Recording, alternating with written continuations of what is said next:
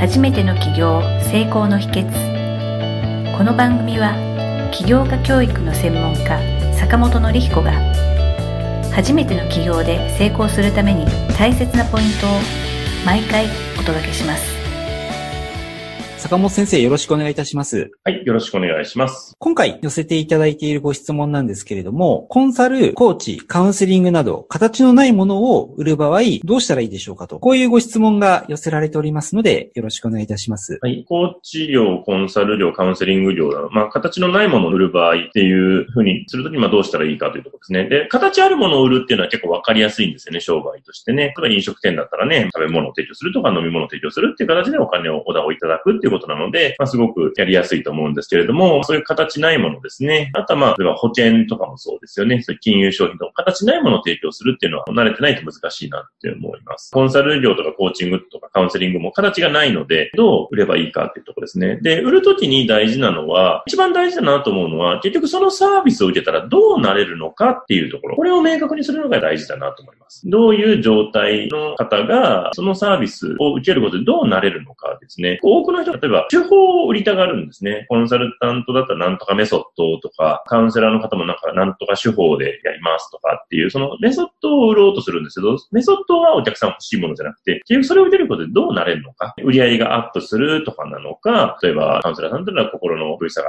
解放されるとかなのか、そういう、それやったらあなたにお金払うと結局どうなるのっていうところ。この最後のどうなるのがまあ非常に大事だっていうここを明確にしていくっていうのが大事かなと思いますね。確かにお客様が商品とかサービスにお金を出すのって、目的ってどうなったかっていうその変化を求めて、それを目的としてお金を払うのであって、その手段っていうのは、究極を言うと、願いを叶えてくれる、目的を達成させてくれるんだったら、何でもいいよっていう感じだと思うんですよね。ですので、その変化をまずお客様に伝えるっていうのはすごい大事だなっていうのは、はい、すごく実感湧きました。で、それの一番わかりやすいのが、ライザップなんですよね。そうですね。こんなにでっぷりしたお腹が2ヶ月でこんな風になりますとかっていう風にやってますけれども、ライザップのコマーシャル見てもらうとわかるんですが、ビフォーアウターしか言ってないんですよね。あ、そうですね。前だったのがこんな風に痩せましたっていうだけ。どんなプロセスとかどんなメソッド使って痩せましたとか一切言ってないんですよ。あれ、無料体験とか行くと、それ全部まあいろいろ教えてくれたりとかするんですけれど、コマーシャルの時は一切言ってないんですよね。だから15秒っていう制約があるので、これがこうなりますよだけしか言ってない。で、その結果にコミットしますよっていうのしか言ってないんで、これをお約束しますっていうだけ。売る場合って究極最初そこだけでよくて、それが興味持ってくれてから、まあじゃあこんなメソッドでとか、こんな方法論でやりますとかっていうのを説明してるだけ。なんで、まずそこをしっかり伝えられるかどうかっていうのは非常に大事なところですよね。もともとこのご質問寄せられた方っていうのは、形のないものだから、形になるものと比べて何か、ひょっとしたら特別な何か心がけとか、テクニックとかあるのかもしれないって思ってらっしゃったかもしれないんですけれども、今の坂本先生のお話で、形のあるなしに関わらず、もう共通した本質的なことなのかなっていうのをすごく思ったんですね。そうですね。本当どうなれるかが大事なんで、飲食店だったらお腹減ってる状態がお腹が満腹になるっていう状態になるというですね。それが、まあ、さらに美味しい料理で、みたいな感じになってくるってことなんで、これは形があろうがなかろうが変わらないので、人が物を買うっていうのは、その状態を変化させたいわけですね。今と違う状態が欲しいから、お客さんお金払うわけで。じゃあ、どんな風に、どんな状態を約束してくれるのかっていうのが分かれば、そこに対してお金は払ってくれるという形ですね。最近、桜坂市民大学さんの方で、企業とか副業の成功の秘訣講座っていうのをさせてもらってて、先日、その受講生の方々といろいろ話してる中であったお話で、ブーケを作るっていうお話が、まあ、ある方からあったんですね。すごくその方、お花が好きで、それで何かこう人の役に立ちたいっていう気持ちがすごい強い方だったんですけれども、じゃあどんな方にそのブーケを提供したらいいのかなって話だったんですけれども、結局そのブーケっていうのは一つの祝福される時のツールなんですけれども、その変化っていう時に、こんなのどうだっていう話があって、那覇市って多様性をも認めるっていうことを市として歌ってますので、例えば同性愛者の方とかもいらっしゃったりするんですが、世の中的にそういった人に対する見方っていうのが必ずしも好意的でないっていう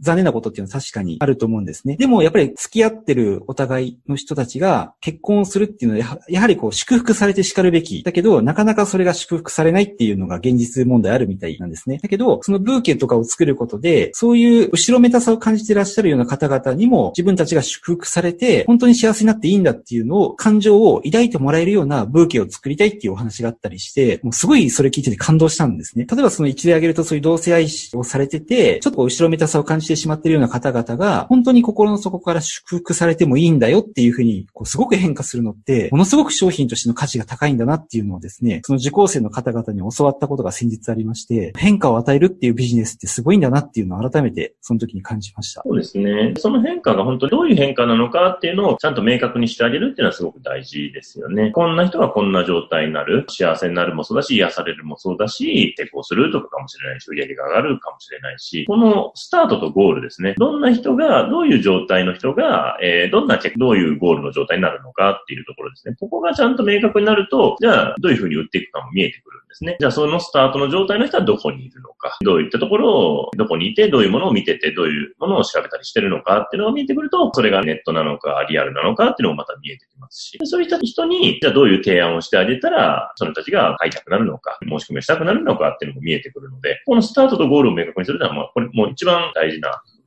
ますね。なんかコンサルタントってちょっと怪しく思われるというかですね、そういう見方をされることって多いと思うんですけれども、はい、確かにちょっとうさんくさいなって思われてるコンサルタントの人の特徴って、今坂本先生言われたような変化を明確にあんまりしないとか、結果にコミットしないとかですね。だけど自分の実績はこんなんだとか、こういう手法でいつも教育してますみたいな、そこだけ語って高い金額を請求しようとするので、お客様があんまり心を惹かれないっていうのはそういうところにあるのかなって思ったんですね。そうですね。なんで、そこの部分、だから逆にしっかりしてあげると、お客様が逆に集まってくるっていう感じですよね。ちゃんと結果を約束するし、例えば期間とかで半年間でなんかサポートするとかって言って、もし半年間でサポートして結果出なかったら、別にそれを9ヶ月にしてもいいし、さらに3ヶ月半年伸ばしてもいいわけですよね。そこまでコミットする覚悟のある人なのかどうか。結構そこが見られますね。し、まあそこがあると、その後もお客さんの紹介につながってくるっていう形ですよね。僕も今コンサルタントのお仕事いただいてるんですけれども、二択だったみたいなんですね。今のお客様からすると、僕を選ぶか、もしくは日本全国に支店とか営業所を持っている大手のコンサルタント会社があるみたいなんですね。経営コンサル会社みたいなのがあって、はいはいはい、僕の選んでいただいた理由っていくつかあるみたいなんですけれども、結果にコミットしたのは僕の方だったらしいんですね。もちろん費用対効果とかいろいろあると思うんですけれども、もし結果出ないかったりとか、納得いかなかったら返金しますとか、出るまではちゃんとお付き合いしますとか、そういうふうに言ってたの方が僕だったんで、じゃあ採用っていう感じになったみたいだったんですね。結果にコミットするとか変化をちゃんとこう明確にして、そこを約束するっていうのはすごく形のないものだからこそ必要なんだなっていうのは今お話聞いて思いました。そこをちゃんと言い切れるかっていうのが、その人のマインドセットが非常に大事になってくるっていうところですよね。自分が提供するサービスなので、自分がちょっと自信でないなとかってなると、それが全部言葉とか表情とか態度に全部出ちゃうので、そこを明確にするってことが非常に大事ですよね。ありがとうございます。今回のご質問は、コンサルタントとかコーチとかカウンセリングという、まあ、形のないものを売るときにですね、どのようにすれば売れますかというようなご質問に対してお答えいただきました。では、坂本先生、本日もありがとうございました。ありがとうございました。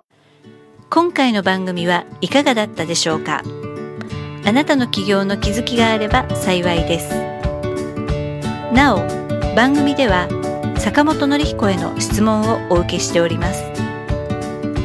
坂本典彦公式サイトよりお問い合わせください。坂本典彦公式サイトで検索してください。